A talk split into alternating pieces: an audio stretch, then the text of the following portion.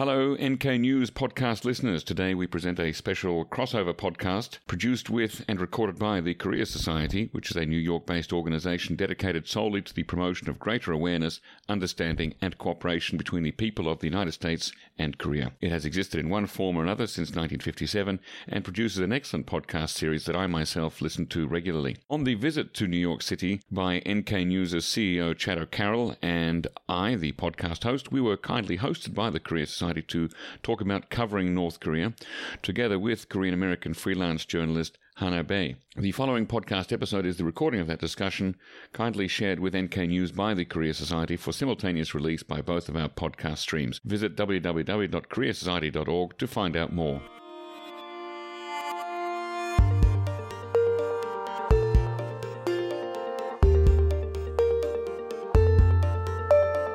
Uh, good afternoon, everyone. Uh, thanks for joining us here at the Korea Society. I'm Tom Byrne, president of the Society, and uh, we are all very pleased to welcome you uh, to this program titled Covering North Korea. Uh, North Korea's closed economy and its opacity uh, presents significant obstacles to anyone trying to work in this country.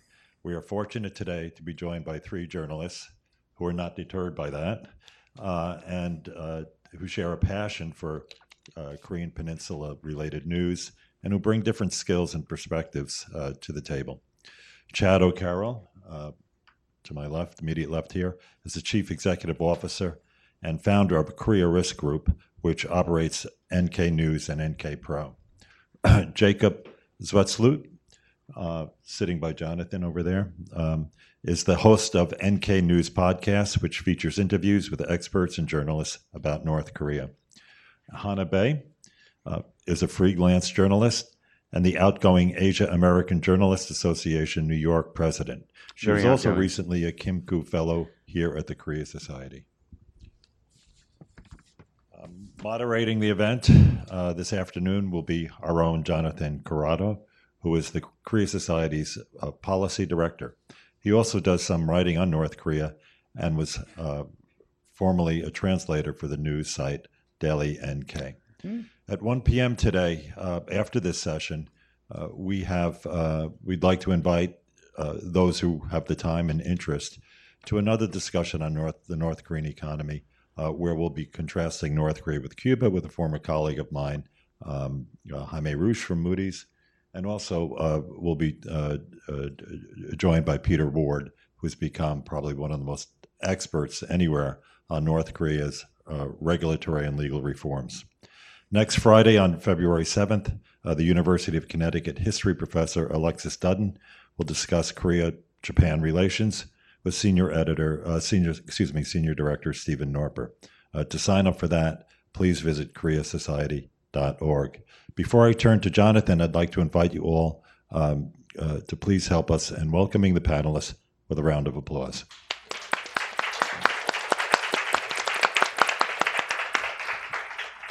Thank you very much, Tom. Um, hi, I'm Jonathan Corrado. I'm the policy director here at the Society, and I'll be moderating today's discussion. Uh, we're lucky to be joined today not only by notable journalists in our stage, but also here in our audience. Uh, we also have a visiting class from St. Anne's High School. Thank you very much for coming in. We'd love to incorporate student groups to all of our programming, so thank you for joining us.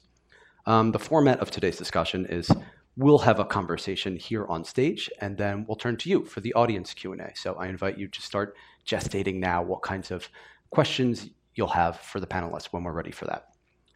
As we all know, North Korean news tends to move really fast, but it's also steeped in history and it's prone to cycles.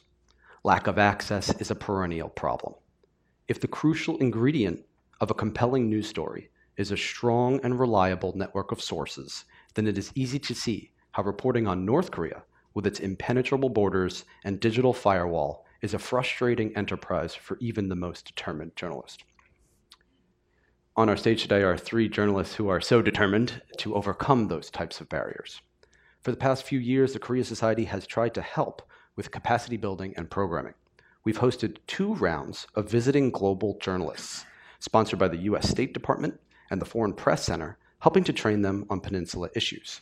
Our Kim Koo Professional series trains media professionals along with corporate and United Nations uh, officials to sit down with thought leaders on Korea and Northeast Asia. Hana is one such fellow.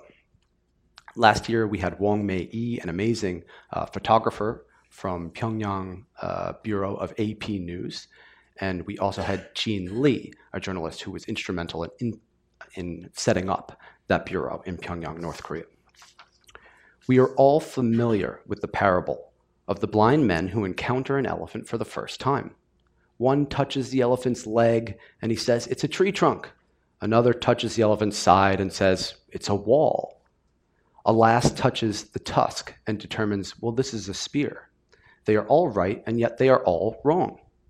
Only by criti- critically analyzing the sum of these findings is it possible to see the truth. For all of us in this room who try to understand the realities of North Korea, this will no doubt sound familiar.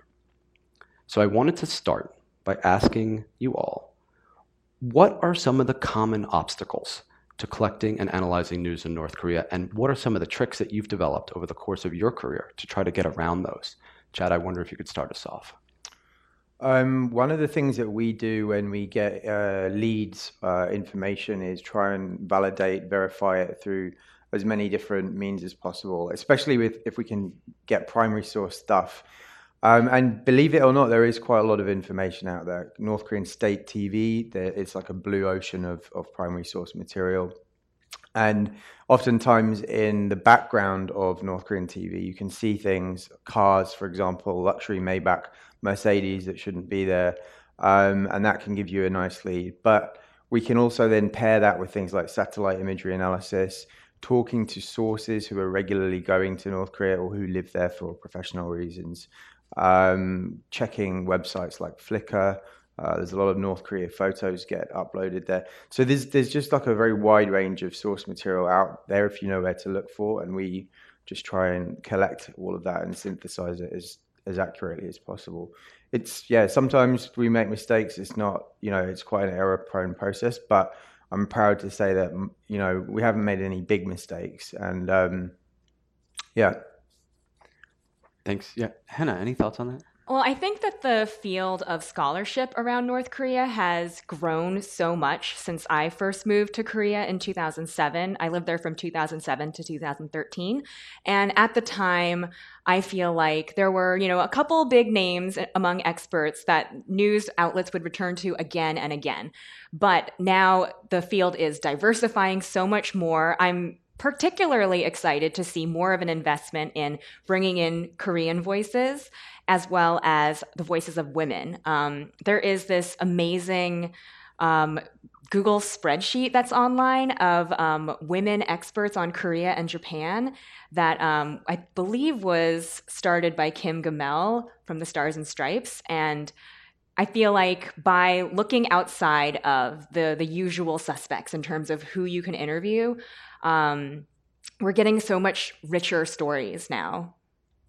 Yeah, and I, I think that it makes particular sense because some of the most exciting developments in North Korea right now have to do with gender roles. The women are the engines of the marketplaces. The men are off in their factory jobs, and the women, if you watch videos that are smuggled out of these North Korean markets, the people working these stalls, they're all women. so they are the breadwinners for a lot of North Korean families. So it makes sense to also have journalists that understand that perspective as well. Definitely. I feel um, just from my own personal networking, um, meeting Lee Hyeonseo, um, Hyeonseo Lee. She's a defector who has spoken very widely, especially in a famous TED talk about her own experience of um, leaving North Korea and finding her way to South Korea. And um, I feel like by bringing in these different perspectives, it's it's so important to get a humanizing look at what's actually happening in North Korea what has bothered me um, in terms of my own study of journalism around North Korea is when North Korea is used as a punchline or when um, sensationalist, unconfirmed stories are put out there. And I think that, um, you know, NK News's dedication to, to verification, to bringing in voices like the, the Ask a North Korean series, I feel like that really is bringing in uh, a, a a more truthful side of coverage around North Korea. Thanks, Jacco. Any thoughts? Yeah, uh, it's uh, it's not just um, difficult to get um, sources and voices out of North Korea. It's also um, on the podcast, from my experience, it's difficult to get people from the American and South Korean government sides too, right? So I, we're uh, we put out a, a podcast every Tuesday uh, in which I interview somebody with an area of expertise or, or, experience or knowledge about North Korea.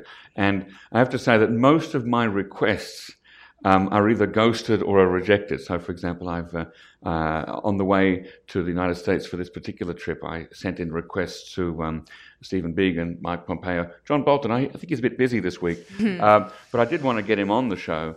Uh, to talk about, you know, uh, his observations and experiences in the uh, in the Trump administration, um, and and it, that can be quite a challenge. Also, I've been I send monthly requests to the South Korean Foreign Minister Kang Kyung-hwa to come on the uh, podcast, and I typically get a copy pasted answer that she's too busy uh, this week and maybe forever. So, but you know, we keep plugging away because eventually I do get um, some minds changed uh, and they do come on. And, but that is always the, the, big obstacle is getting someone to come and talk on the record uh, about about North Korea. Thanks. Right. Um, it's very evident that if one were to do uh, an ethnography of North Korea watchers, that it, it, would look like a very unique community. It, it attracts all different sorts. Um, so I wanted to ask you all about your personal experience. How did you get attracted to this field in the first place and what excites you about it? We, we just talked about some of the problems and some of the tough aspects of it but i want to get to what what lured you in first of all and then what's kept you interested about this beat? Uh, well i went to north korea in 2009 as a tourist and i found it really fascinating and it made me go back two more times and uh, i thought you know a lot of people knock tourism uh, they think that it's just a sort of preordained trail that you go on and you just, you know, exposed with propaganda the whole time. But there's a surprising amount you can learn, and you can travel a lot more uh, throughout North Korea than you can on any official delegation for a journalist. Normally, journalists just go to Pyongyang. So, tourism was what really drew me in.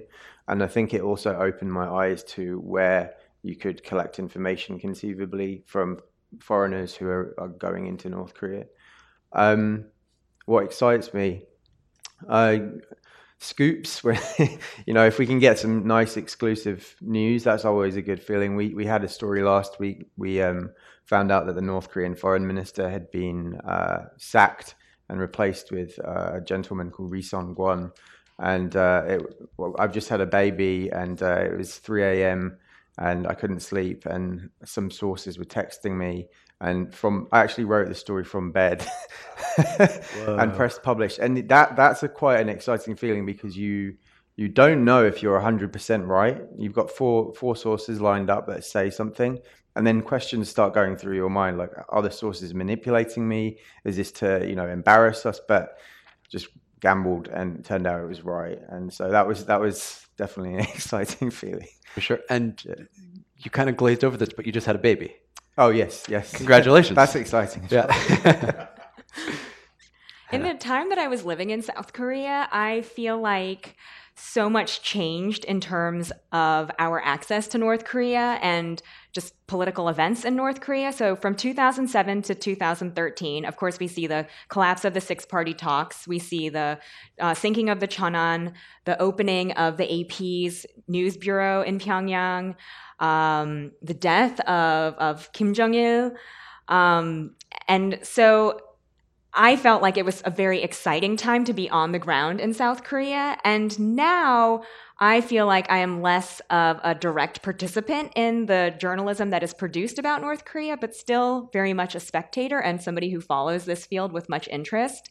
Um, I would say that in my experience with um, the Kim Koo Fellowship, it was such a great opportunity to talk to experts whom I've seen, you know, as words on a page right across the table from me and I think that, especially coming off a couple of years where there was a lot of optimism about North South relations, I felt like this real sense of being jaded after seeing so many uh, back and forth forces at play. And um, so to be able to have these frank discussions with experts like Victor Cha, it was it was incredible. Thanks. I also I would echo that that, that uh, uh, really excites me. Uh, when Chad asked me two years ago to uh, to start doing a podcast for NK News, I thought here's my chance to actually meet some of these people who, as you say, were Mm-hmm, until then either just words on a page or were voices on the Korea Society podcast, which I listen to uh, weekly.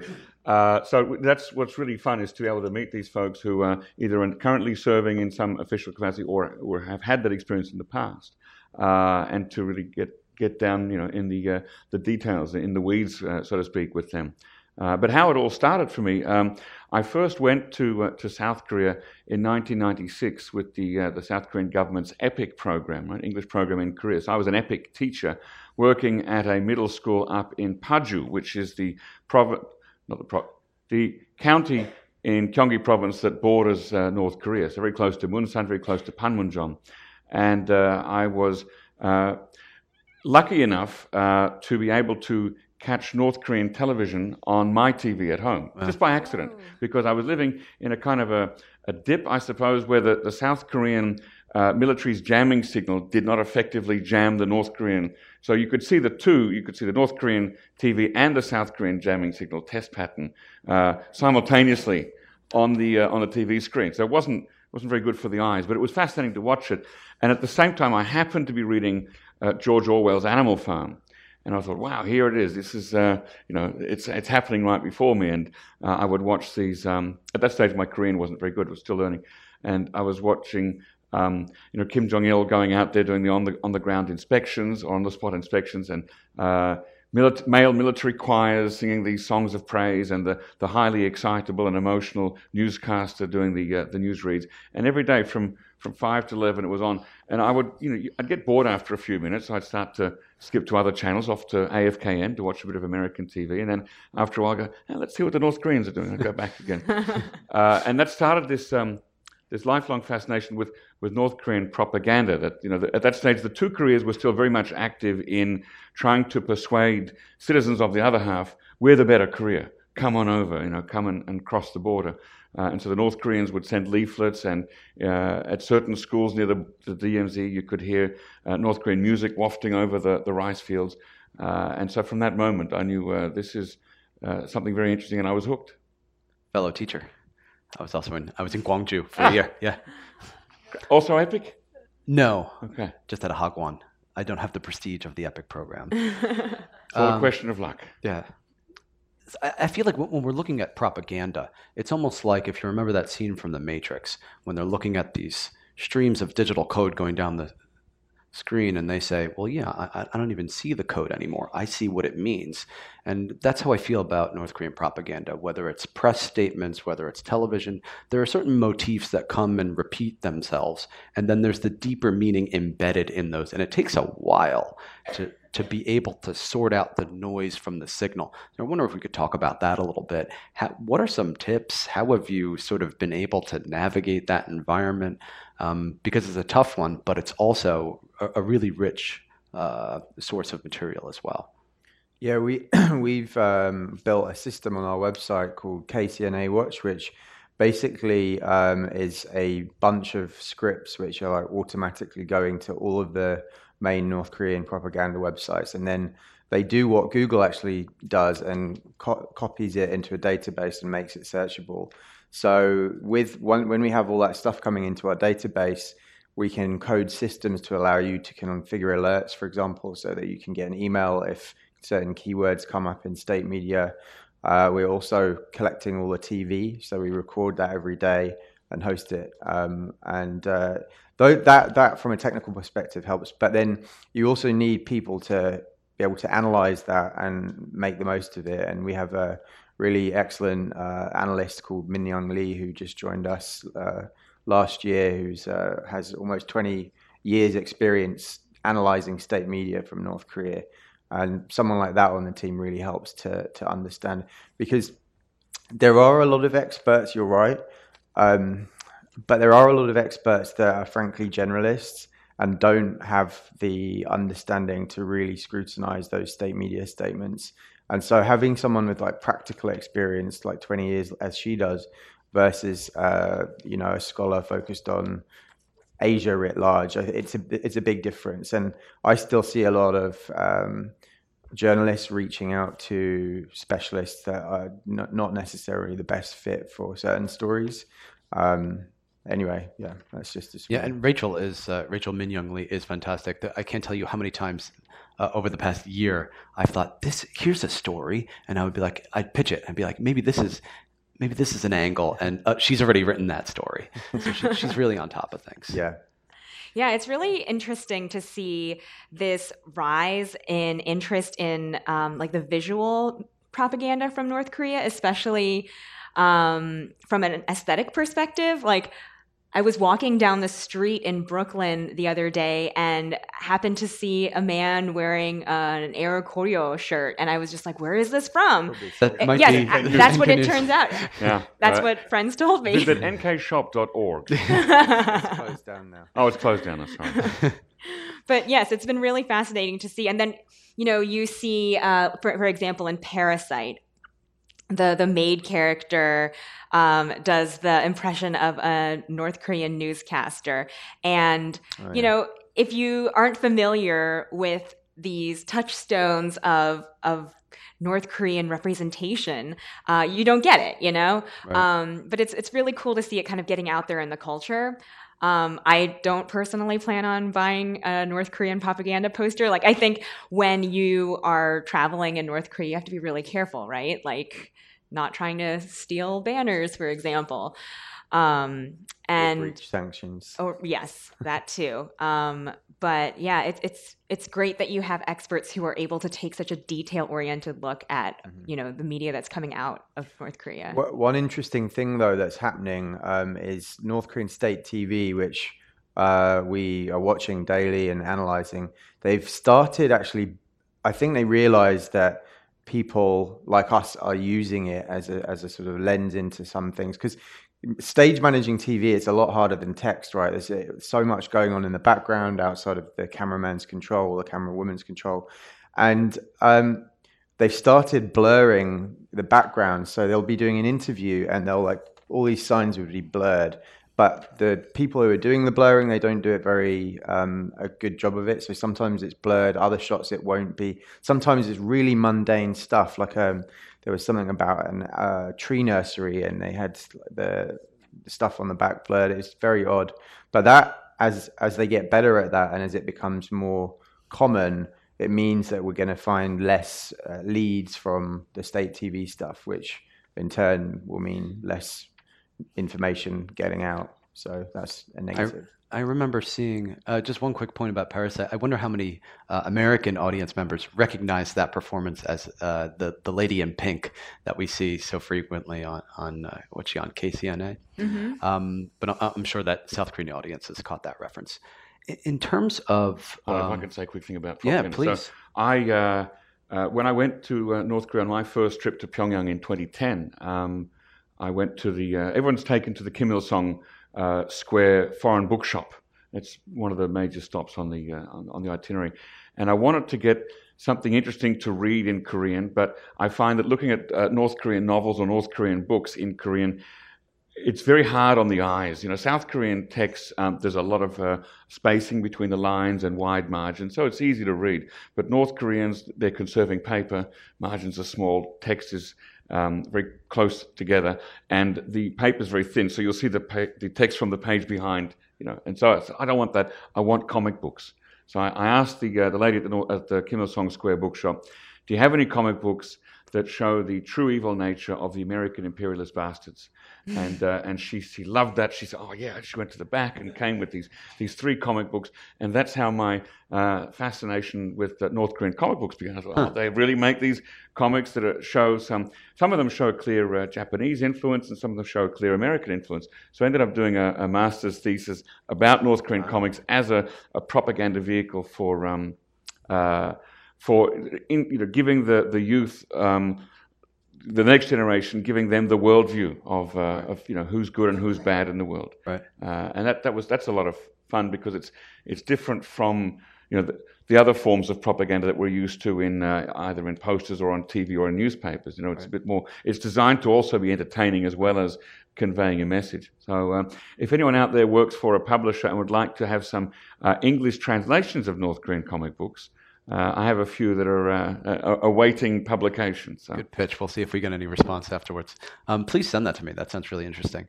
One metric that I found really helpful is this notion by B.R. Myers about inner track versus outer track propaganda. One really important thing that we need to keep in mind is who's the audience for this? So, not all propaganda is created equally, and not all propaganda is created with the purpose of aiming at the outside audience. Some of it isn't intended, most of it is made by the propaganda and agitation department. Some of it aimed specifically at, at, a domestic audience, and that's the stuff that goes into the weekly criticism mm-hmm. sessions, etc. Uh, and then other content is created with a global audience in mind. So that's one really difficult element that only comes with 20 years of experience, as you noted before, to be able to parse that out. Absolutely. That uh, there's a, a, small book uh, in North Korea, published in uh, in red with a title, um, uh, "The Ten Principles of Establishing a Monolithic Leadership Ideology," and this is. Uh, basically, the Ten Commandments for every North Korean. Every North Korean has it memorized. Every North Korean weighs up their own life to those 10 points in the weekly self criticism sessions. And when I went there last year, uh, I saw a new edition of this book, 2019. So I said, Oh, can I buy this? And I was absolutely told by every bookshop, every guide, this is not available for foreigners.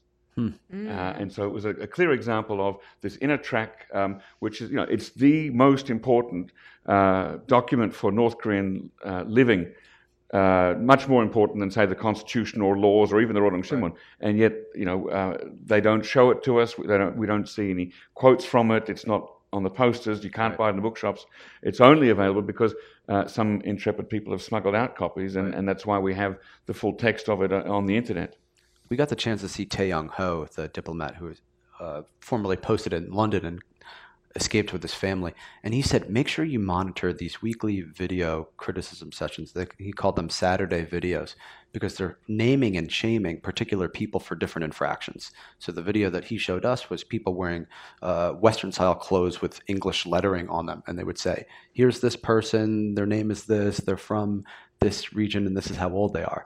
But by watching that, you see they're shifting priorities. What's important to them in terms of cracking down or backing off? Because that's a very gray area. So, watching these things on a regular basis helps us to know what, where are the priorities at any given moment. Yeah, Jonathan, I, I, thought it was really interesting to see on NK News the piece that you wrote about the tech, the how technology is changing North Koreans' access to media too. Mm-hmm. Um, I wondered if you could tell us a little more about your piece. Well, geez, I'm blushing now.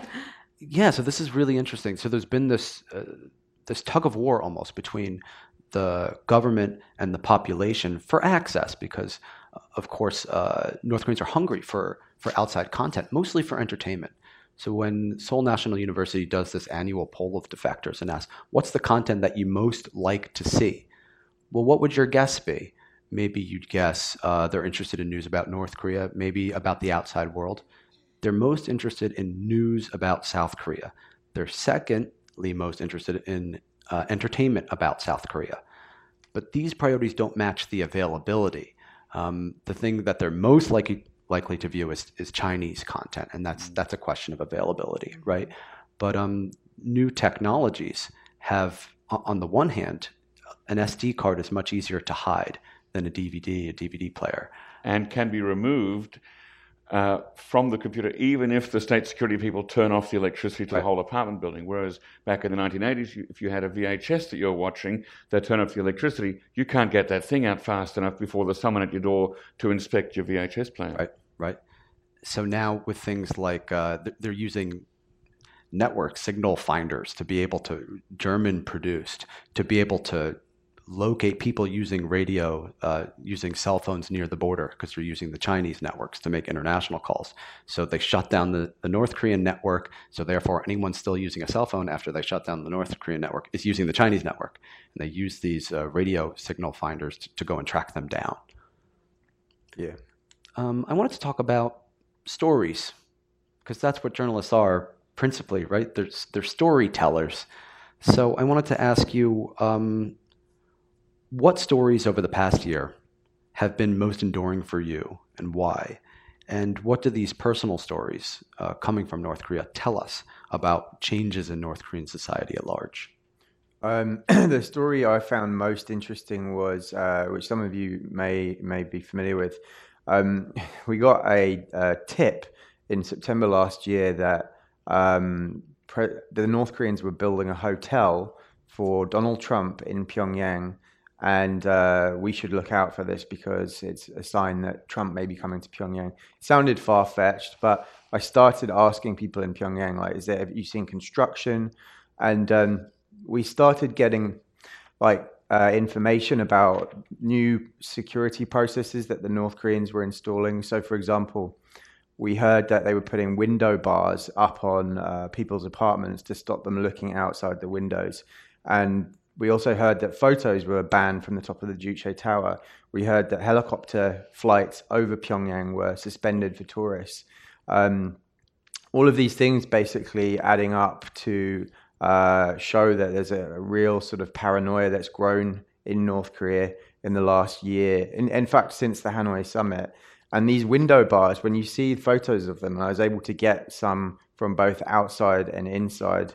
They are they're made of concrete. They're like large concrete slats that would cover these windows and make your room very dark, feel like a prison, and they all face a certain direction. It seems to be to prevent people from uh, either using acoustic laser sounding uh, listening devices or potentially using weapons to target areas of the Korean Workers' Party headquarters.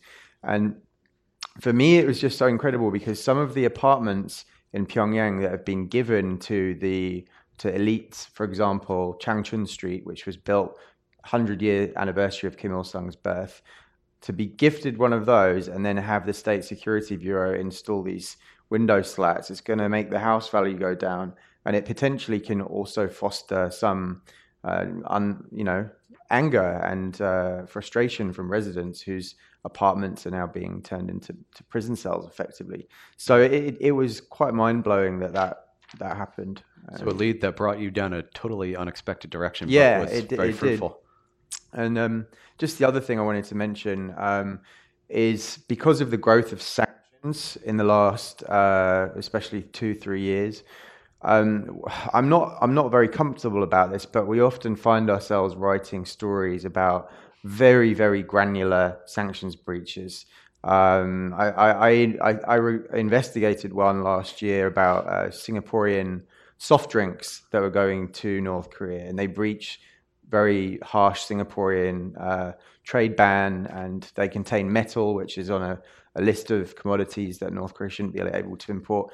And I thought, you know, this it, it, made me feel uncomfortable writing it because I'm thinking that the people that consume these drinks are just common North Korean people. And does it, you know, is it really that bad? But sanctions are at a point now where um, I think we're going to see more of this. If, if North Korea starts doing ICBMs and nuclear tests again, we're going to see even more granular sanctions being implemented, and that that's going to mean a lot more um, kind of silly stories that clearly won't help facilitate denuclearization, but uh, we actually have strong demand from government readers for those kinds of stories. Yeah, I think that uh, you know since 2010 or so, there's been this kind of cum- cumulative effect of more stories coming out of North Korea. Like the first book that really blew my mind in terms of a storytelling perspective about North Korea was Barbara Demick's Nothing to Envy. Sure.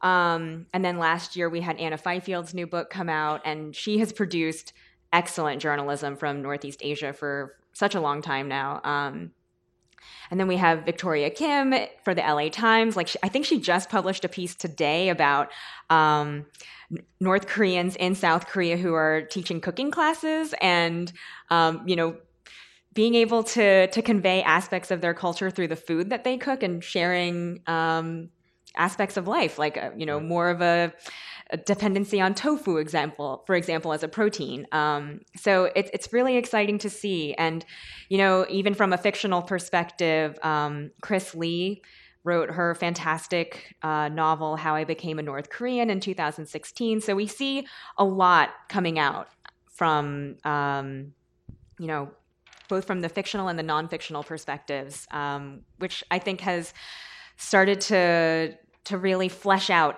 kind of what North Koreans are like and and what are their motivations, um, Right. and and what implications does that have for their politics? and getting to directly i mean through fiction but also through food getting to Mhm. experience uh, what life is like for them is, is a very rich kind of experience i remember trying uh, north korean sundae I, I, re- I really love blood sausage sundae is like my favorite korean food and north korea's variety is especially delicious um, you'll find some pyongyang naengmyeon uh, on the wall over there as part of Kang Ik-joong's uh, artistic gallery exhibition about unification. So a, a really strong symbol.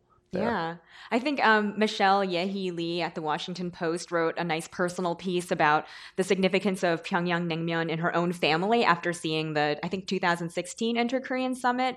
So I think bringing in these personal perspectives is also really great. And um, I had a friend who grew up in the border areas um, who's a journalist who talked about as a child finding these propaganda leaflets and Yeah. how if you turned them into the local police station she would get like erasers and pencils and things and um, i can't wait for more of these kinds of stories to come out to, to show like the the detailed nuances of life on both sides of the border Yeah, and in, in doing the podcast, uh, because I, I have such a, a diversity of people who I interview. Some of them are, analysts and some of you know government people, but some of my favorite podcasts have been talking to people who have had a, a direct narrative to share. For example, one of the early ones I did was with uh, former Australian diplomat Adrian Buzo talking about his experience of opening up the Australian, the very very short-lived Australian embassy in Pyongyang back in the 1970s, uh, and then having just 24 hours to leave Pyongyang when the North Koreans announced we don't need your embassy anymore. You know that was a, a great story. Or uh,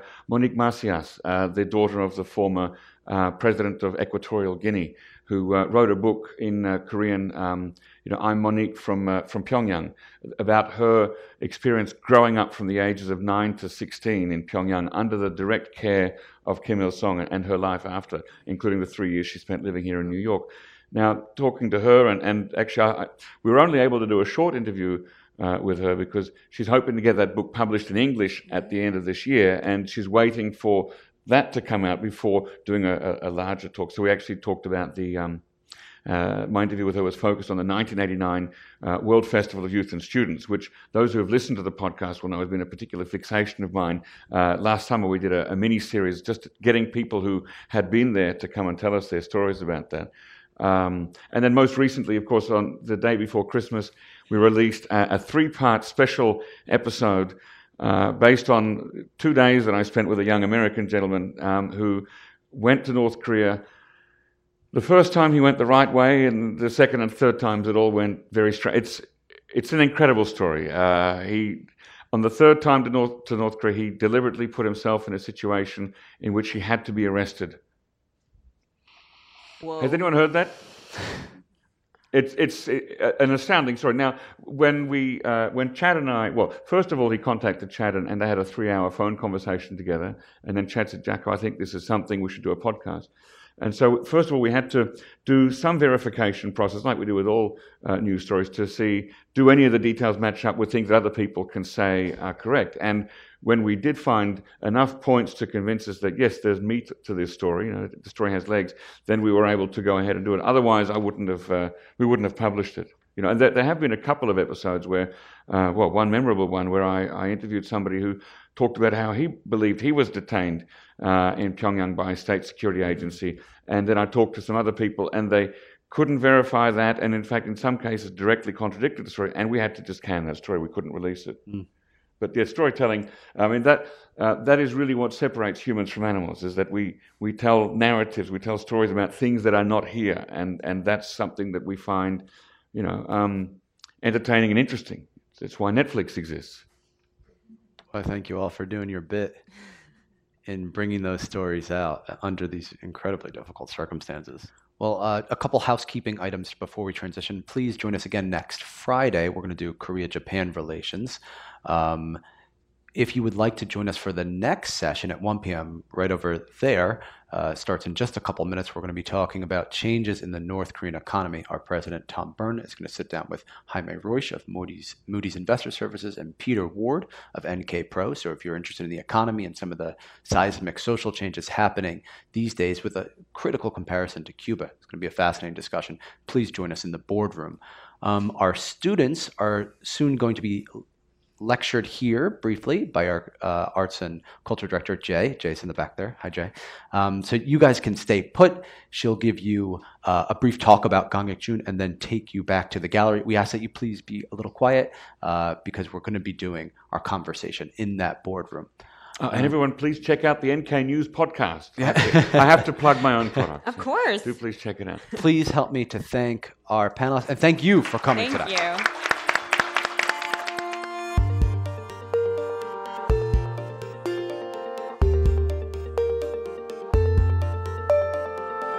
Ladies and gentlemen, that wraps it up for today's special joint episode with the Korea Society. Many thanks again to the Korea Society for hosting us and for recording and sharing the audio. Don't forget to subscribe to this podcast as well as the Korea Society podcast, and also consider buying a subscription to nknews.org, where you will always find the best and most up to date specialist journalism on all matters related to North Korea. If you live in the United States, you can also consider becoming a member of the Korea Society. Our thanks, as always, to James Fretwell and Chad O'Carroll for facilitating this podcast, and to Arius Derr, our post recording producer genius, who cuts out all the extraneous noises, awkward silences, bodily functions, etc. Costs involved in the production of this podcast were partially funded by the Uni Career Fund, for which we are extremely grateful.